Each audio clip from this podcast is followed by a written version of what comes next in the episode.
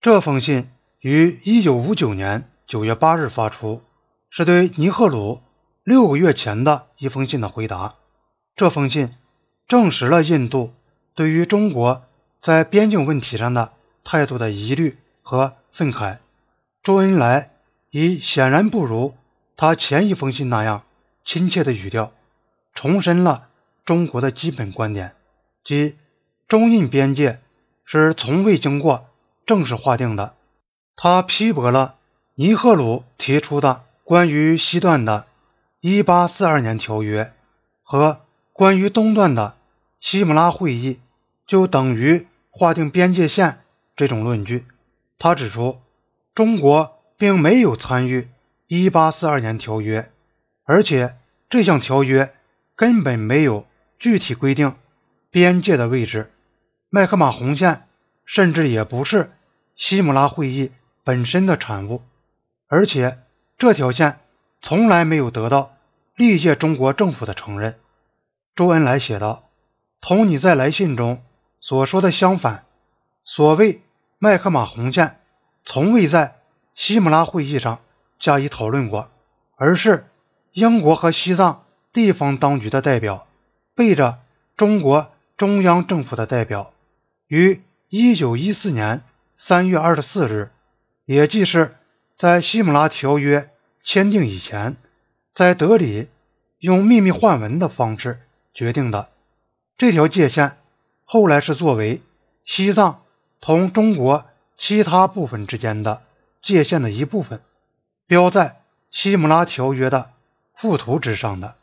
至于西姆拉条约，当时中国中央政府的代表就没有正式签字。如前所述，这是关于麦克马洪线起源的一个精确的概括。他正面说，在麦克马洪线以南，直到山脚下的所有领土都是属于中国的。这片领土有五万六千平方英里之大。他问道：“中国怎么能够同意强迫接受这样一个丧权辱国、出卖领土，而且？”这块领土又是如此之大的非法界限呢？至于西段边界，中国地图标明拉达克是中国领土，他认为这就是边界的习惯线。周恩来再次声明了中国政府的主张，应该通过友好协商，考虑到历史的背景和当前的实际情况，寻求对双方公平合理的解决办法。在此以前，双方应该遵守边界现状。对于具体的零星地点的争执，还可以通过谈判达成临时性的协议。他说：“中国曾经期望，因为印度和中国一样，都是长期遭受帝国主义侵略的国家，本来应当对中印边界问题抱有一致的看法，采取互相同情。”互相谅解和公平合理的态度，但是与此相反，印度政府仅要求中国政府正式承认英国对中国西藏地方执行侵略政策所造成的局面，作为解决中印边境问题的根据。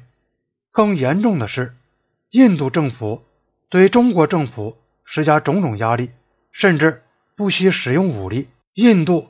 不承认中印边界未经划定的事实，力图从军事、外交和舆论等方面对中国施加压力，这就不能不令人怀疑，印度的企图是要把自己关于边界问题的片面主张强加于中国方面。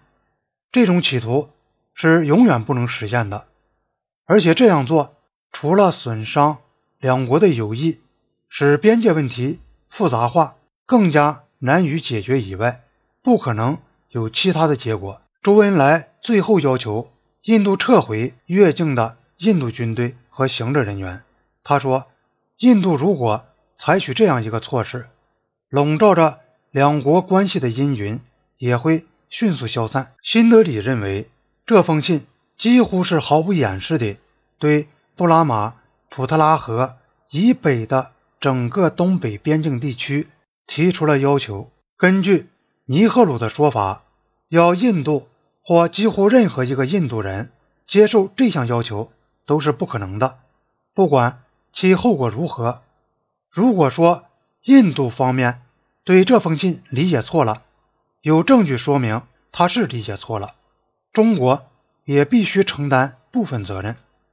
周恩来以前保证过，一旦举行谈判时，中国会接受麦克马洪线。但在这封信上，上述保证几乎看不到了。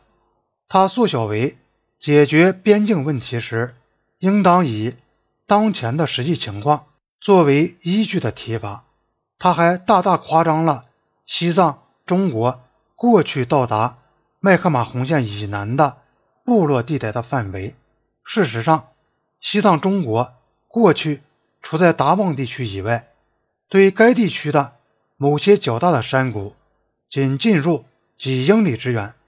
但周恩来现在说，中国的行政管辖达到了整个部落地带，这种说法同印度主张麦克马洪线只不过是使以前的自然的、传统的、种族的和行政的边界线。